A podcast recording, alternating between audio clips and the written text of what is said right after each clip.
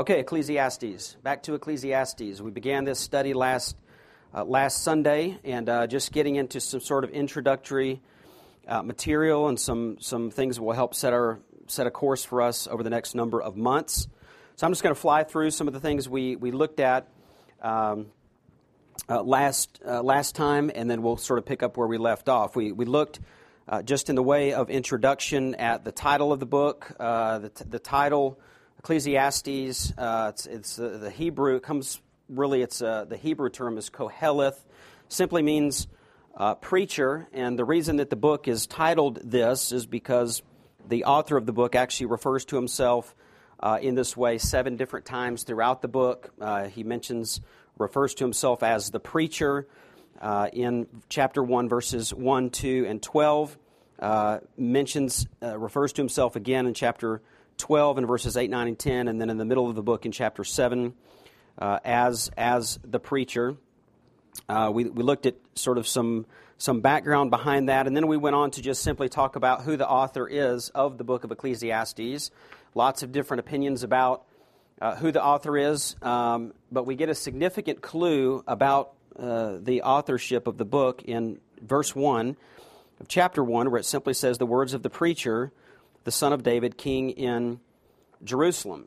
So uh, I think verse 1 most naturally points to uh, Solomon as the author of the book. I think that makes the most sense for a number of reasons uh, that we talked about. Uh, the titles uh, that are mentioned here in chapter 1, verse 1, uh, that are again mentioned in part down in chapter 1, verse 12, where he refers to himself as the preacher and as one who has, has been king over uh, Israel in Jerusalem. We also noticed in chapter 12, verse 9, that this individual, this preacher, or this Koheleth, uh, this one who addresses the assembly or the congregation, uh, was the author of many proverbs, which we know to be true of, of Solomon. We, of course, have the book of Proverbs. We also have an explicit statement in 1 Kings chapter 4, verse 32, that states that Solomon spoke at least 3,000 different proverbs. We then said there are some similarities, some, some remarkable similarities uh, between passages that we'll look at in the coming weeks in the book of Ecclesiastes, particularly in chapter, uh, in, in, in, chapter 10. Uh, and, there, and the corresponding sections in the book of Proverbs. So there's some, some, some things we'll, when we get to later into the book of Ecclesiastes, we'll see how some of the, the, the writings, some of the Proverbs actually come over into into this particular book and are used. We also looked at several details about this preacher uh, in chapters 1 and 2 uh, that I think support the view that Solomon is the author. There's a reference in chapter, in chapter 1 to his unrivaled wisdom, uh, reference in chapter 2 of his ability, this person's ability to really pursue whatever kind of worldly pleasure that he desired to pursue. Uh, he mentions in chapter 2 as well the extensive building activities and the expansion uh, under this particular individual, uh, lar- a large entourage of, of servants, as well as this uh, amazing wealth that he talks about in chapter 2, verse 8. And we'll look at those as, when we get to that particular section. But there's really no other king in Israel that fits those, fits those descriptions, that really, really fits those particular factors of wisdom when you put it all together, all the wisdom and all the works and all the wealth and all of the words, better than Solomon himself. So, this really has been the traditional view uh, accepted by uh, the Jewish uh, and, and, Jewish and Christian scholars alike uh, that Solomon wrote the book in, in its entirety. Uh, that really was uh, assumed in many ways up until the 19th century with some of the criticism, um, form criticism uh, this view uh, that there were multiple authors, that there were people that there was an original author and people that came in, other others that contributed to that work, redacted that work, changed that work. Some believe that uh, that, that, there are as many as four different authors um, of this particular book. So we just we just we, we referenced some of those things. Just want to sort of put that that that behind us. Uh, it's unfortunately a theme that we've hit on with a number of other studies that we've done, where we've just had to say, listen, this is what this is what uh, higher criticism has done. Uh, when we've studied Nahum and when we studied Jonah and and other books, uh, in the past, it just seems that this issue keeps surfacing. Uh, so, anyway, we that's that's my take on the book uh, that Solomon is the author, and then we began to just from that point make some general observations um, about Solomon himself. We looked at his family. We mentioned his family and his family background. Some of these things that are uh, given to us, uh, particularly in, in, the books of Chronicles and, and Kings. Uh, we said that we, we know that, that uh, Solomon was the tenth son of David. Uh, he was the second son of Bathsheba. Uh, Second Samuel chapter three tells us that six of Solomon's brothers had different. They had different mothers. So uh, just the potential here for a lot of turmoil, a lot, of family turmoil, a lot of, of fam, family uh, conflicts, and, and, of course, all those, all those things actually play out in the life of both David and, and Solomon. We looked at Solomon's uh, rise to, to the throne in, in Israel, uh, the fact that God was the one that chose Solomon to succeed his father. Uh, David publicly informed the nation about that, and of course, that stirred up a lot of uh, challenges for Solomon. Uh, right out of the gate, we have the um, uh, we have the account where Adonijah, uh, David's fourth son, attempts to usurp the throne, and uh, Solomon has him murdered. That's recorded for us at the very beginning of, of 1 Kings in the first two chapters. So we just noted how Solomon came to be in power, and then we sort of painted this portrait, this picture, what we see in the first, really the first nine chapters of First Kings, is sort of a portrait of a wise king. Uh, Solomon was given this opportunity to ask from God any, uh, anything, and he chose wisdom. He said, I, I, I want wisdom. Uh, I want wisdom for the purpose of providing leadership for God's people. And the Lord granted that graciously, abundantly. Uh, Solomon received a, a, wise and an understanding heart from the Lord like, like no other uh, before him.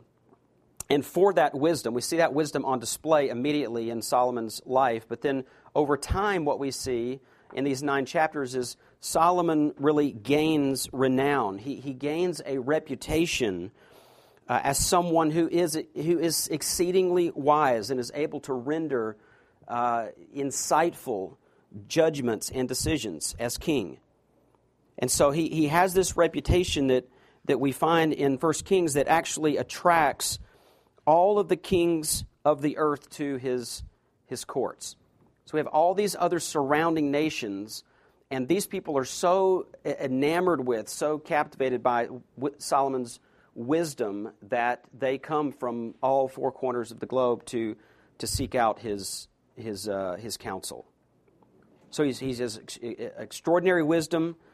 Uh, we also see that he has tremendous wealth, uh, that he has a, a, tremendous amount of power. In fact, this is, um, this is just a, a, a, sort of a map of the kingdom of David and Solomon. This, this uh, actually, this smaller, this purple portion here, you'll notice this was Saul's kingdom. And then, of course, David became king after Saul. And so this green area is that expansion under David's reign. And then, even beyond that, up into this area here with the reign of Solomon. So, this really was a, a great. Uh, under, under initially Solomon's in those beginning years, first couple of decades or so, I guess, of his his reign, uh, a lot of expansion uh, Solomon had, had an, ar- an army, a very effective army. He had uh, the, the most advanced weaponry, uh, access to all kinds of commodities, and it actually lists out all these different things that, that he had access to, all these commodities, lots of, lots of gold. Uh, this actually is a, just a, a, picture here of all the trade, trade routes uh, into the area of Palestine and, and some of the commodities that, that uh, came from various parts of of the world. Uh, so just really an, an, amazing time in Israel's uh, Israel's history. And we find in 1 Kings chapter 8 uh, that Solomon did what his father David desired to do but wasn't permitted to do because Scripture says that David had been a man of war, and, and that was to build a permanent dwelling for God in Jerusalem, uh, the city of David. And this is actually sort of a, a picture of what that may have uh, may have may have looked like. So Solomon oversaw the construction of, of this temple. And Second Chronicles chapters 5, 6, and 7, and it mentions this over in Kings as well, that on the day that when, when the Ark of the Covenant was brought into the temple, and the temple was dedicated to the Lord, that Solomon fell on his face before the Lord and reminded the Lord of his, his promises and, and, his, and his covenant. And then Scripture says that fire came down from heaven and devoured the burnt offerings, and the glory of the Lord filled the temple. So you just you see this sort of this sort of escalation. I mean, in Solomon's life, uh, in the nation of Israel, uh, you, you, might say Solomon was on top of the world. Uh, and the nation of Israel, we might even say, was never more wealthier, uh, never more unified, and never more filled with a sense of purpose. And then we come to 1 Kings chapter 9. And in 1 Kings 9, we, we begin to get a hint about Solomon's, Solomon's downfall. Uh, his, his foolishness, his immorality, his, his idolatry. The Lord warned Solomon that he was to not forsake the Lord his God, that he was not to adopt explicitly, not to adopt other gods and to worship other gods and to serve other gods. So God explicitly warns Solomon about those things, and yet what we see play out in Solomon's life is he does not heed those warnings. He does not pay attention to those warnings and becomes a very foolish king. We, we might even say this Solomon didn't take his own advice. Because one of the things that amazes you as you read through Kings and Chronicles is that you go, okay, but you're thinking about Proverbs 5 and Proverbs 6, and you're thinking, okay, what happened here? I mean, this guy it seems over here had a clear thinking about the things to be careful of. And then you have this man also go through this time in his life when it seems that if he's he has this understanding about these issues of life, but then he has this stubbornness of heart to not take his own his own uh, his own counsel. Spurgeon said that uh, uh, the preachers need to learn to eat the eat the food that they serve out of their own kitchen. Right? You know, so it's a so you, get, you got to taste it, right? It's not fair for to cook the food and then give it to someone and not taste it, make sure it's, it's good, right? And, and Solomon, it seems, didn't do that. He had this wisdom about life, but didn't seem to apply that and became very foolish. 1 Kings 11 tells us that he loved many foreign wives, foreign women. Says there that, that, that these wives, and the Lord warned him about this, that if he did that, that those wives would, would turn his heart away after their gods. And yet it says that Solomon held fast to, held fast to these in love. In fact, he had 700 wives, princesses, 300 concubines. And 1 Kings 11, verse 3 says that his wives turned his heart away. How far did they turn his heart away? Well, enough to where he was willing to build a high place for the idol of Moab. He was, he was willing to, to build a, a high place on the mountain east of Jerusalem for the idol of the Ammonites, uh, Molech. Um, so, so Solomon goes from, from being a wise king to, to a foolish king. We say, well, well, why did he do that? And not only why did he do it, but what did he learn? What did he learn through all of those experiences in life? And what I would say is that the answer to some of those questions is, is, uh, are given to us in the book of Ecclesiastes. Now, as far as the dating of Ecclesiastes, once, once you sort of accept uh, the, uh, Solomon as the author, the date and the occasion really become clear to us. Solomon was writing most likely in his later years.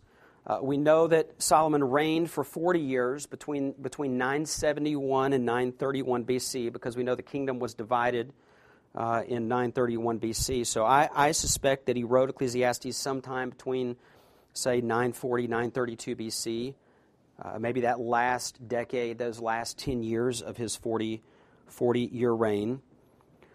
So, if that's the case, then, then we know that the, that, that the timing of the book is a time of decline. It's a time of decline in Solomon's personal life as his own reign sort of winds down.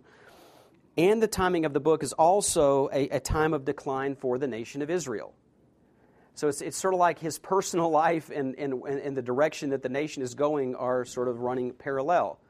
So when Solomon was, was doing well, the nation was expanding. And then as Solomon's own personal life began to deteriorate, so did the, the um, condition of the nation. Uh, for a time, Israel enjoyed uh, and placed their hopes in their great prosperity. But the Davidic kingdom began to unravel under the reign of Solomon because of his disobedience to the covenant. So this united mon- monarchy, this, this united monarchy, monarchy of Israel is beginning to show signs of demise. Uh, sadly, the people are, are expecting their material assets to save them, their, their connections to save them. Uh, there's already indications of suffering ahead. Uh, the, the people are, we might say, growing nostalgic about the good old days. And so things are starting to go down, and they're starting to think about, man, remember the day when, and they might even be reflecting back as Solomon would have been in his own personal life of remember back in this time in my life when I, when I was faithful. Uh, and, I, and so that the nation could have been experiencing those very same, same things.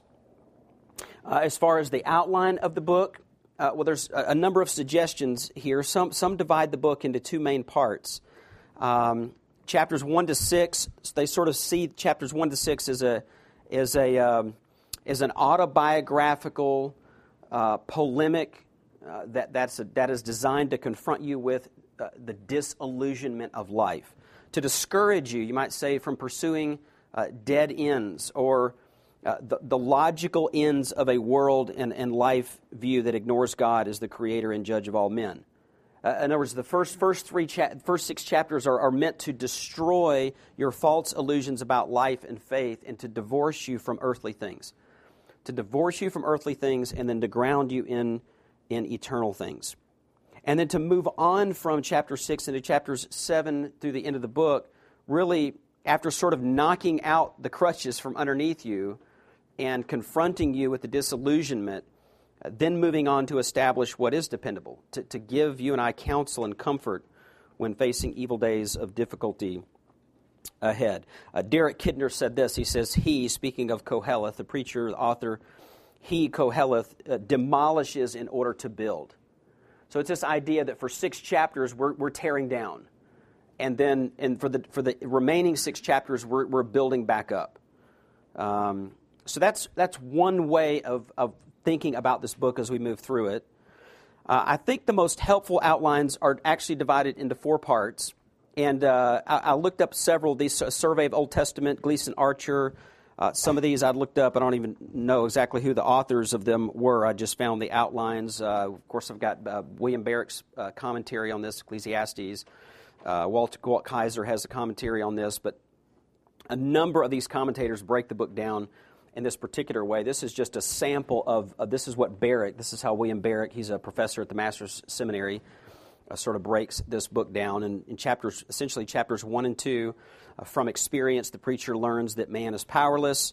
Uh, chapters three to five, from observation, the preacher learns that God has a design for all things. Chapter six through almost the end of chapter eight, by application, the preacher finds the, the explanation for apparent inequalities in divine providence. And then from chapter the very end of chapter eight to the end of the book, in conclusion, the preacher determines to fear God, obey God, and and enjoy life. And I think the reason why most commentators divide the book in this particular way is because there is a uh, a refrain, there is a recurring phrase, or there is a or there are recurring phrases at the end of each of these main sections of the book. In other words, you get to the end of chapter two you get to the end of chapter 5 and you get to the end of chapter 8 and you find this refrain. So I just want you to just note this. It's something we'll point out as we go along the way, but it kind of makes me, it makes me think of, of, a, of a sermon uh, in that you have this conclusion, this driving point in, in a sermon, and that's the thing that when you get to the end of the sermon, you're going to just, by that point, you ought to go, okay, we get it. and you'll be saying that. Trust me. By the time we get through Ecclesiastes chapter 12, we'll be like, okay, Joel, we, we understand what this book is about. It's, we've, we've got it. We've been covering this for a long time. Uh, but that's what you do, and that's what you want to do in preaching, right? I mean, you want people to leave. If somebody grabs them in the hallways or leaving church, you say, "What was the point of the sermon today?" You don't want them to go, "Hmm, what was the point of the sermon today? Right? I mean, if you're a good preacher, you want them to know what the point of the sermon was. And that, ser- that point is going to be the thing at the end of the sermon that you're going to really hit right at the very end. Say, in conclusion, and then you're going to make that point. But then along the way, the body of the sermon, you're going to be pointing to that the whole time, right? So if you look at a, a, a typical sermon, Shane may do this this morning, but you'll have this driving point, and then what you'll have are these sub points, right? You'll have maybe three or two or four things, five things, but all of those things are sort of driving at the main point. They're, they're, they're proving the conclusion, and that's basically what Solomon is doing is he's giving us a section and then he's making a point, and then he gives us another section and he makes a point, and he gives us another section and he makes a point, and then he goes, and in conclusion, and he gives us that, and by that point, we all, we all know exactly where Solomon's going. So just note these sections. I think it's important to do this. So, chapter 2, uh, verse 24, it's the end of this, uh, this first section. It says, There is nothing better for a man than to eat and drink and tell himself that his labor is good. This also I have seen that it is from the hand of God. For who can eat and who can have enjoyment without him? For to a person who is good in his sight, he has given wisdom and knowledge and joy, while to the sinner he has given the task of gathering and collecting, so that he may give to one who is good in God's sight. This too is vanity and striving after wind. Chapter 5, verse, 8, uh, verse 18. Here is what I have seen to be good and fitting. You notice a lot of the same terminology, some similar phrases. Uh, here's, here's what I've seen to be good and fitting to eat, to drink, and enjoy oneself and all one's labor in which he toils under the sun during the few years of his life which God has given him. For this is his reward. Furthermore, as for every man to whom God has given riches and wealth, he has also empowered him to eat from them and to receive his reward and rejoice in his labor. This is the gift of God.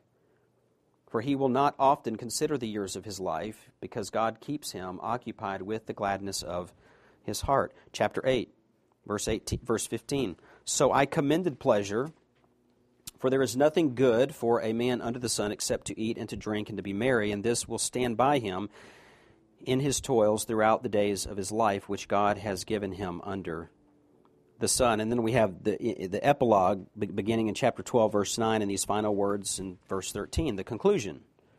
When all has been heard is fear God and keep his commandments, because this applies to every person.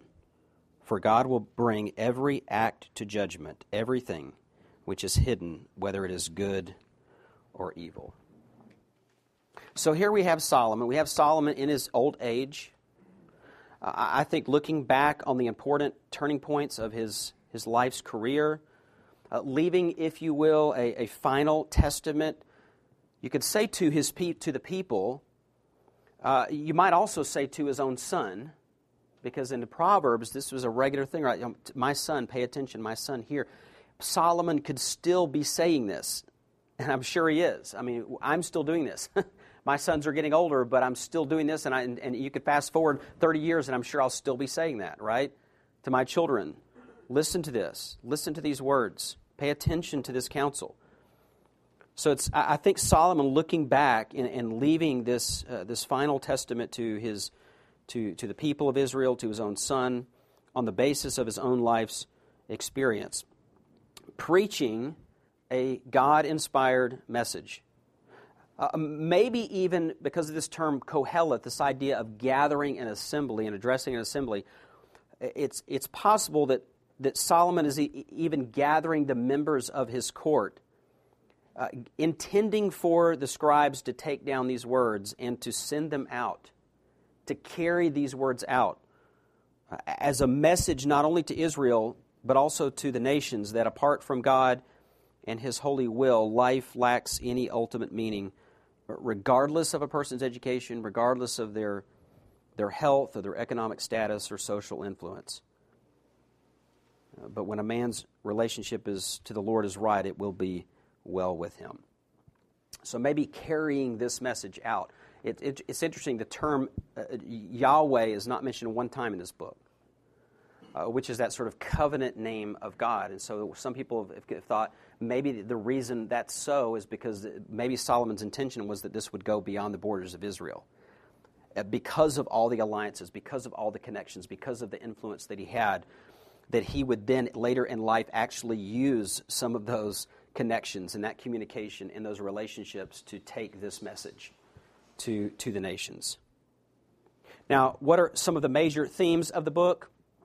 Well, certainly vanity is a theme. It's the thing. If you actually ask people, so what's, what's Ecclesiastes about? Vanity. Van, that's like the first thing that comes to people's minds.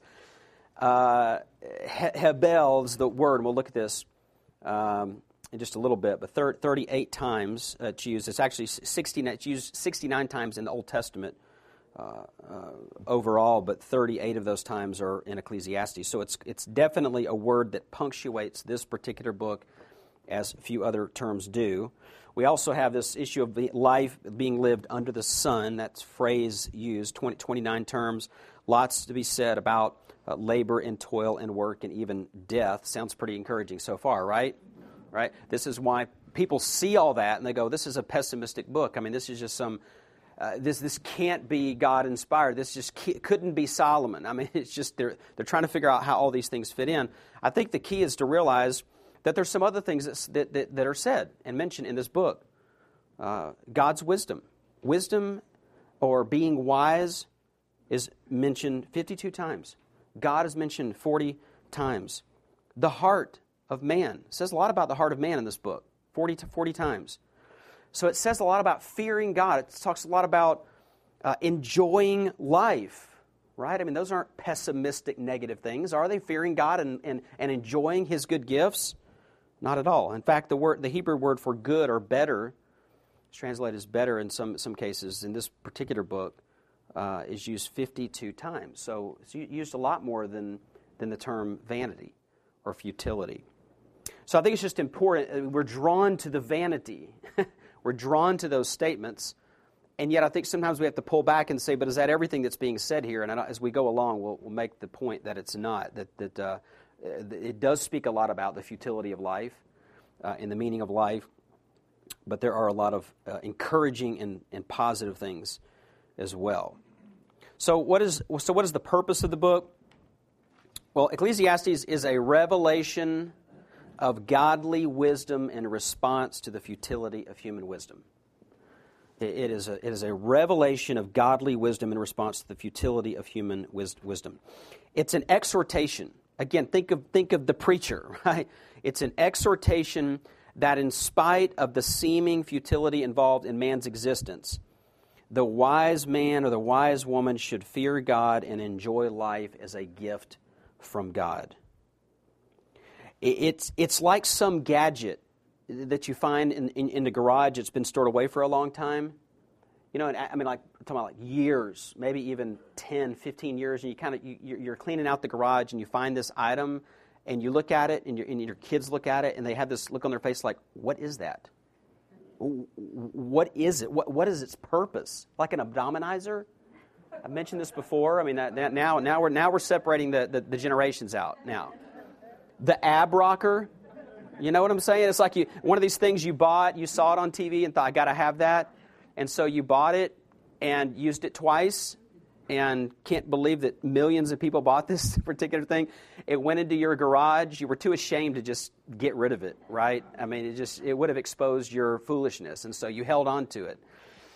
But then 12, 15 years goes by and you're cleaning the garage and you pull the abdominizer out, out, which is basically just a piece of like formed plastic. You know, and your kids are like, is that a sled? I mean, what, like, what is this? you sit in it, it's plastic, it's got handles, you know, it's like, you're like, no, that's actually, that was supposed to uh, you know, give me a tighter stomach, and then they realize, well, obviously you didn't. Yeah.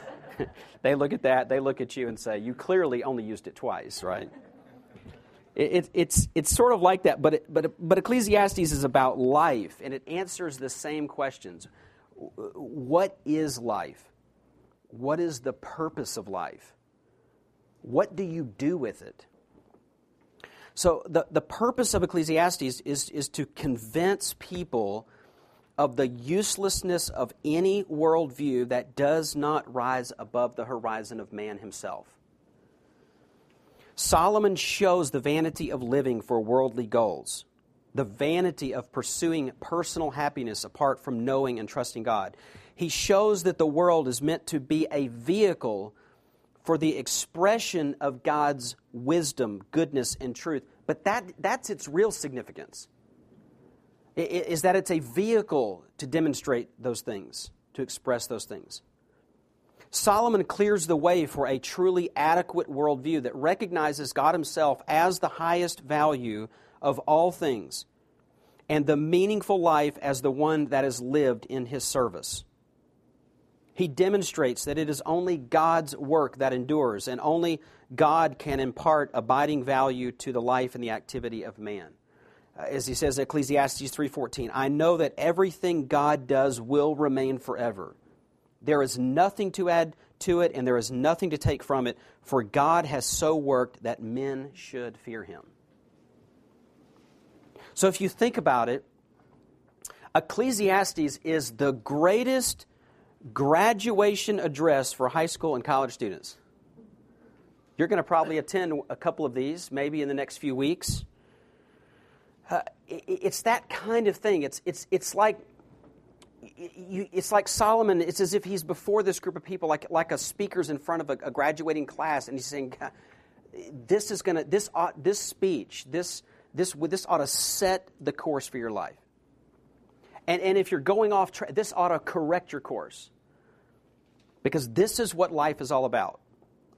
We're going to hear lots of these speeches here in the next few weeks. Unfortunately, we're not going to hear probably much at all that remotely resembles what Solomon says in Ecclesiastes, right? We're going to hear a lot of charges and challenges and exhortations, but probably not many of them saying, Fear God and keep His commandments. But it's that kind of address. It's, it's, it's not some sort of human philosophy that, that takes you to the edge of all the big questions in life and then just sort of leaves you there, just with no answers. It, addresses true, we might, we might call it true theistic philosophy. It deals with the realities of life. Someone said this about Ecclesiastes if you want to know what is happening these days, it's all right here. If you want to know what's happening right now in our culture, in our time, and in our day, and in the news this week, it's right here. It's right here. So it deals with the realities of life, but it also points to God. It, it points to God as the one who is righteous and holy. It points to Him as, as the one who is in sovereign control over man and who, who exercises His providential grace. And it makes the point that life is meant to be lived for God and that life is important because it's the only arena of opportunity and significant accomplishment available to man before he steps out into eternity. It's important. So let's just jump in, kind of pick up where we left off here with just verse 2. Um, take a few minutes, the time we have left this morning, and, and look at verse 2. It's, it's, it's really an important verse. And again, we'll pick up the pace here starting next week. But verse 2 is important because everybody here, most of us know it. It is that verse that sort of pops into our minds. But it's, it's important not just because it introduces the book, but it also serves as sort of a bookend because when we get to the back of the book, it's repeated in the main body, at the end of the main body of the book in chapter 12, verse 8. So it's, it is significant. And, and, notice what Solomon says. Verse 2 Vanity of vanities, says the preacher, vanity of vanities, all is vanity. Bummer. You know, just has to say, should we read any further? You know, well, that depends on what we that depends on what we think Solomon is getting at when he says that. Because if you just take the view that Solomon's just making the point that life is completely meaningless, then why do we need to read verse 3? that's all it is, it's just sort of this pessimistic view that there's nothing, it's just no meaning in life, uh, then we ought to just quit reading right there. So what does it mean? This this will shape, I think, what we how we view things as we go we go forward. And and, and when you think about what this verse means, it's not as straightforward as you might think. And and the reason I say that is because the term vanity. Okay, so we have this this term I mentioned earlier, hebel. It's it's, uh, it's not used the same way all the time. And this is true of a lot of terms uh, in both Old and New Testament. But uh, you, you can't sometimes just take a term and look it up in the dictionary and say, well, that's what it means. Uh, it's why when you do look in a dictionary sometimes, you find some words, even in the English language, that have 15 definitions, right? So when you come across a word like this that's so prevalent in a book like this, in Ecclesiastes, uh, and the book starts out this way, you you got to really get your arms around what, what, is, what does Solomon mean by this particular term. And what you'll find is that as you go throughout the book, that there's really th- a, at least three different ways um, that it's used, and, and in each case, it's it's looking at the nature of man's activity under the sun, but there's a particular emphasis based upon the context. So when we come across this term, as we go through, we'll, we'll need go through the book. We'll need to examine the context in order to know how this particular word is being used. But I thought it'd be helpful for us to go back and to see how the term, how this term was used before this period of time in, in redemptive history. In other words, let's go back and let's just say, okay, if Solomon wrote this book, how was this term used through, through the Old Testament up to this particular period of time? And I think what we'll find is that Solomon's not just grabbing a term here and importing his own meaning into this term. He's really picking up on a theme that is already mentioned in Scripture in a number of places. And he's just employing that term in his own way to accomplish a specific end. So we, we could go back. There's eight times the book, this particular word is used in, in the book of Genesis. Um, and they're all in Genesis chapter 4. And the word Hebel is translated Abel. So this is Abel. This is Adam, Adam and Eve, their son Abel. That's just this is the term that's used for his, his name. It's translated as Abel in Genesis chapter 4 eight times. Don't hear of it again until we get to Deuteronomy chapter 3. And if you got to, I just want just we're going to be uh, this is Talladega. Okay, so get your fingers ready. All right, get your Bibles. We're going to be moving through some Old Testament scriptures just to get our, our hands, our arms around this, get a grasp on this. Deuteronomy 32. Uh, it's the Song of Moses, which Moses declared to Israel before they entered Canaan. Verse 18. He says, You neglected the rock who begot you and forgot the God who gave you birth. The Lord saw this and spurned them because of the provocation of his sons and daughters. And then he said, I will hide my face from them. I will see what their end shall be, for they are a perverse generation, sons in whom there's no faithfulness. They have made me jealous with what is not God. It's an interesting phrase. They have provoked me to anger with their what? Idols. That's our term. Vanities.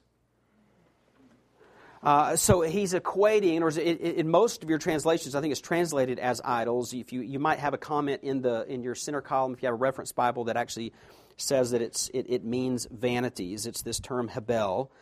Uh, also, just and we'll come back to this, but just make a, a little note mentally here that you'll see this parallelism in chapter in verse 21. They have made me jealous, and then he says in the second part of that verse, or the next part, they have provoked me. So those are similar concepts. And then notice what's compared with what is not God and with their idols, with their vanities. So you could say, what are idols? Idols are what is not God. What are idols? They're vanities. What are they? They are no God at all. Uh, you could flip over to Job. Job chapter 7, verse 1, Job says, Is not man forced to labor on earth, and are not his days like the days of a hired man? As a slave who pants for the shade, as a, and as a hired man who eagerly waits for his wages. Verse 3, So am I allotted months of vanity. we might assume that's the same word. It's actually not. It's, it's another term which tends to speak of deceit and falsehood.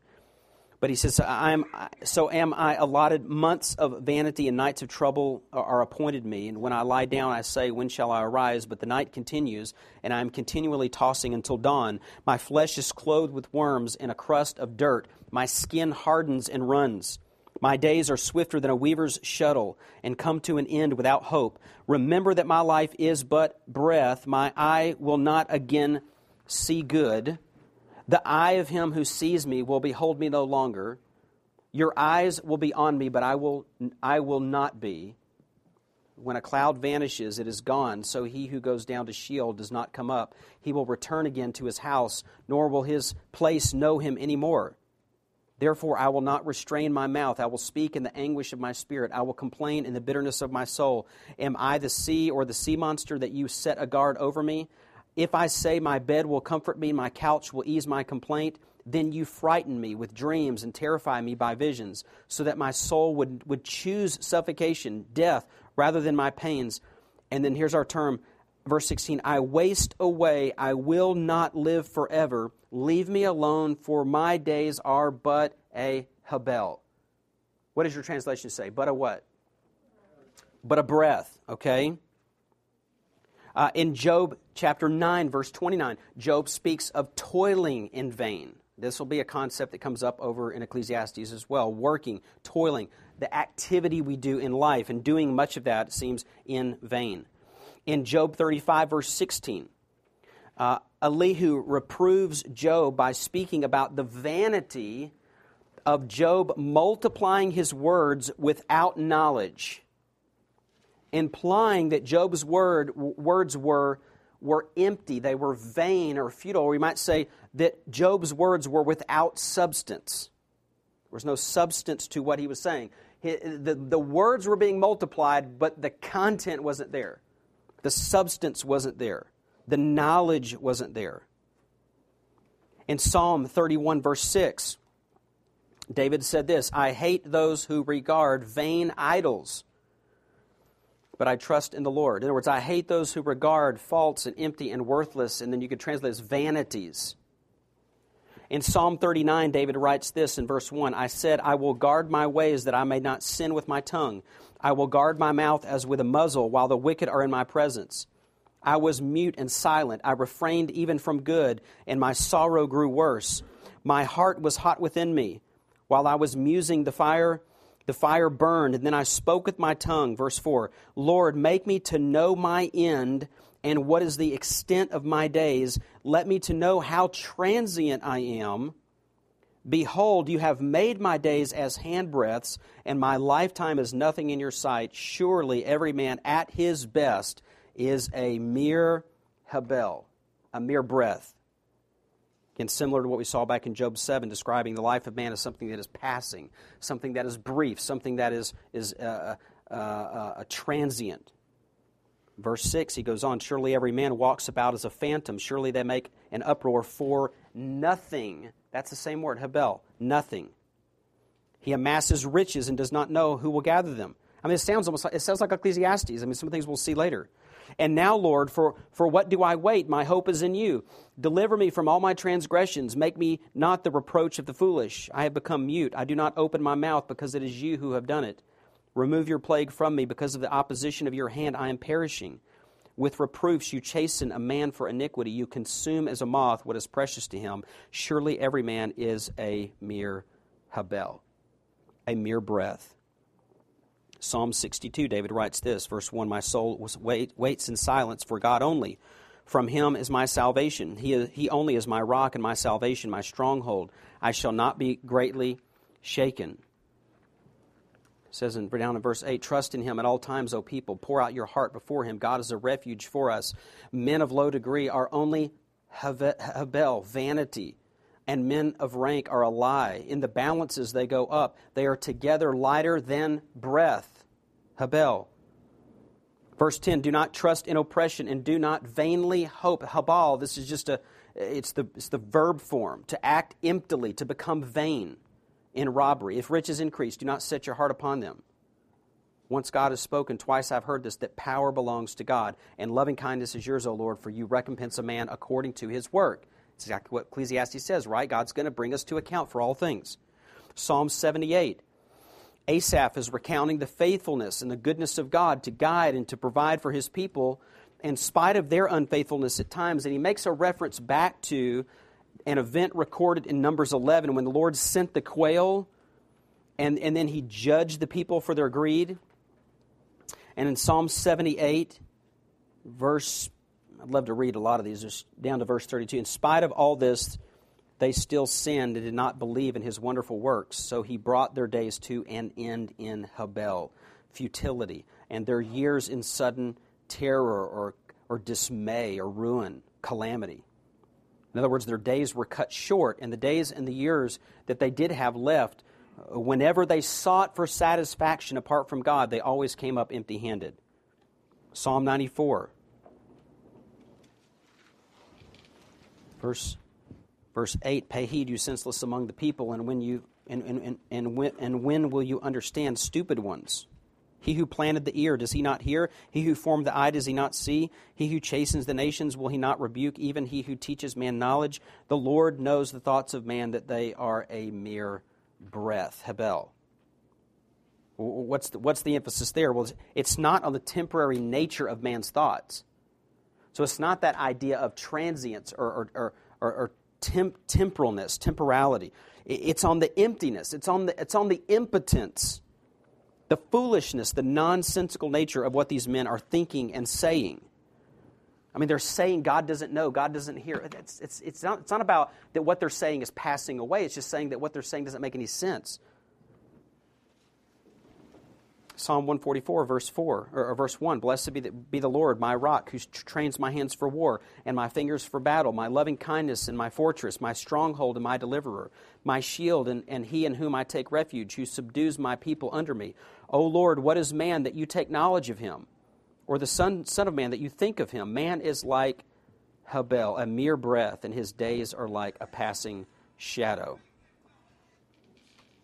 something that is moving, something that is changing, something that is here but then soon gone. Proverbs 13 11. Wealth obtained by Habel. It actually translated in New American Standard as fraud. Wealth obtained by fraud dwindles, but the one who gathers by labor increases it. In other words, wealth that is gained by vanity, or the New King James says dishonesty, but ESV, if you have an ESV, English Standard Version, it says hastily wealth that is gained hastily rather than by that which is gathered, literally gathered or collected by hand. That that kind of wealth is going to, to dwindle. Proverbs 21, verse 5 The plans of the diligent lead surely to advantage, but everyone who is hasty comes surely to poverty. The acquisition of treasures by a lying tongue is a fleeting vapor, Hebel, the pursuit of death. Proverbs 31:30. 30. Most, a lot of you familiar with this. Charm is deceitful, beauty is Habel, vain. But a woman who fears the Lord shall she shall be praised. All of these are examples of the ways in which this particular term was used leading up to or around the time in which, which Ecclesiastes was written. Uh, then, quickly, just uh, uh some examples of how this term is employed after the days of Solomon. It's, it's interesting where this term goes because it primarily goes towards the issue of idolatry. First Kings in 1 Kings chapter 16, uh, in, in verses uh, 13 and 26, it's, it's verses 13 and 26, it speaks of Israel provoking the Lord with their Habel, with their idols, their vanities. In 2 Kings chapter 17, verse 14, and beyond that, this, that particular passage explains the reasons for the fall of the northern kingdom of Israel to the Assyrians. And this is what it says in verse 15 They rejected his statutes, the Lord's statutes, and his covenant, which he made with their fathers, and his warnings with which he warned them, and they followed vanity, Habel, and became vain, Habel, and went after the nations which surrounded them, concerning which the Lord had commanded them not to do, do like them. And they forsook all the commandments of the Lord their God, and they made for themselves molten images. So they went after these, this idolatry. So again, we see this connection of vanity and idolatry. They forsook something and they went after something else. They rejected something and they began to follow after something else. They stopped worshiping God and they started worshiping something else. Jeremiah 8:19 Behold listen the cry of the daughter of my people from a distant land is the Lord not in Zion is her king not within her why have they provoked me with their graven images with foreign habel foreign vanities foreign idols strange vanities in his satire on idolatry in Jeremiah 10 Jeremiah writes uh, there in verse 3, this is several places. Verse 3 he says, For the customs of the peoples are delusion, Habel. He's talking about these idols that they've made because it is wood cut from the forest, the work of the hands of a craftsman with a cutting tool. Verse 8 But they are altogether stupid and foolish in their discipline of delusion. Their idol is wood. Again, the term's used there. Verse 14 Every man is stupid, devoid of knowledge. Every goldsmith is put to shame by his idols. For his molten images are deceitful, and there is no breath in them. They are Habel, worthless, a work of mockery. And in the time of their punishment, they will perish. So he's just saying idols are worthless, they are futile, they are vain because they are lifeless. They are, they are powerless.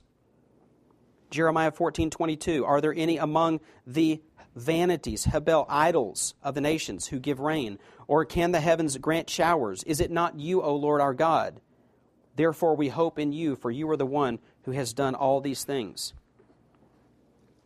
So, just example after example, but what you see after the time of, time of Solomon, especially into the prophets, is this tight connection between vanity and idolatry. And Solomon himself will, will actually make this connection for us. So, back to Ecclesiastes, just to sort of wind things down here. When Solomon, I, I mean, that was, that was a, a marathon. Um, but here's, here's the thing when Solomon says, vanity of vanities, all is vanity, what does he mean? Does Solomon mean that life is fleeting, that life is brief or temporal or transitory, that life is like the soap bubble, that sort of it's, it's there and then poop, it's gone? Is, it, is life like the breath on a cold winter day when you breathe and you can see your breath, and then, but it, after it gets out about this far, it disappears? Is it like the steam off a hot cup of coffee, there, there for a moment, but then gone? Is life under the sun vapor like? As James 4:14 says, "Yet you do not know what your life will be like tomorrow. You are just a vapor that appears for a little while and then vanishes away." Is that what Solomon means? Or does Solomon mean that life in light of the cursed condition of the universe and the debilitating effects that that has on our earthly experience, that life is futile, that life lacks substance, that life doesn't satisfy us, or that, that life sometimes leaves us feeling empty. Is that what Solomon means? Or does Solomon mean that life is incomprehensible or enigmatic? Uh, that at the end of the day we have a lot of unanswered questions? Does Solomon mean that life is puzzling and perplexing, or that sometimes God's purposes are unknowable? We see the things going on around us. We see some of those things that are, seem to be very monotonous in life, and yet at the end of the day, sometimes we just we don't have an answer. I mean, there's things that are going on, and we just can't. We think we got it nailed down, and then all of a sudden, we think we figured out the pattern, and then God does something to throw us off. Right? It's like we got this thing figured out. We see the pattern, and then God does something that doesn't fit the pattern and we're left with these questions. Which one of these meanings does Solomon draw on in Ecclesiastes? Thank you. All of them. All of them. But context will determine the focus of each usage. So, what I'm saying is, some people read verse 2 and they just go, Life is meaningless. That's it. Let's just close the book. And I'm saying, no, it, it's life is a lot of things life has a lot of questions. If, if you're trying to find satisfaction in life alone, apart from God, you're in trouble. Life's also brief, right? It's passing, away. it's all those things. So Solomon begins by declaring the vanity of life under the sun. But Ecclesiastes isn't, isn't about some kind of skeptical agnosticism. It's about enjoying life as a gift from God. It's about exercising reverent faith and trust in God. It isn't simply a message about futility, it is a message of hope. Ecclesiastes represents the painful autobiography of Solomon, who for much of his life squandered God's blessings on his own personal pleasure rather than for God's glory. Israel's most powerful king, at the end of his life, feeling powerless, unable to control his life, unable to control what happens to his work and to his wealth after his death, and unable to prevent his death. At one point in his life, surrounded by success and affluence and pleasure, but later hitting rock bottom in his miserable existence, returning from the mire, I believe repenting from idolatry and returning to the Lord, n- never giving up his belief in God, not always understanding the plan, the inner workings of God's creation and the personal providence of God, sometimes frustrated by the plan, but ultimately embracing the plan and coming to the right conclusions. And then writing to warn subsequent, generations not to make the same tragic error. Living with a burning desire to teach these life saving truths, helping us to know how fulfilling life can be when we see things from God's perspective. So, Solomon's message, one guy put it this way says, Solomon's message is not that nothing matters. Because that's what people read verse 2 that's kind of the takeaway is that this doesn't matter. Solomon's message is not that nothing matters but that everything matters.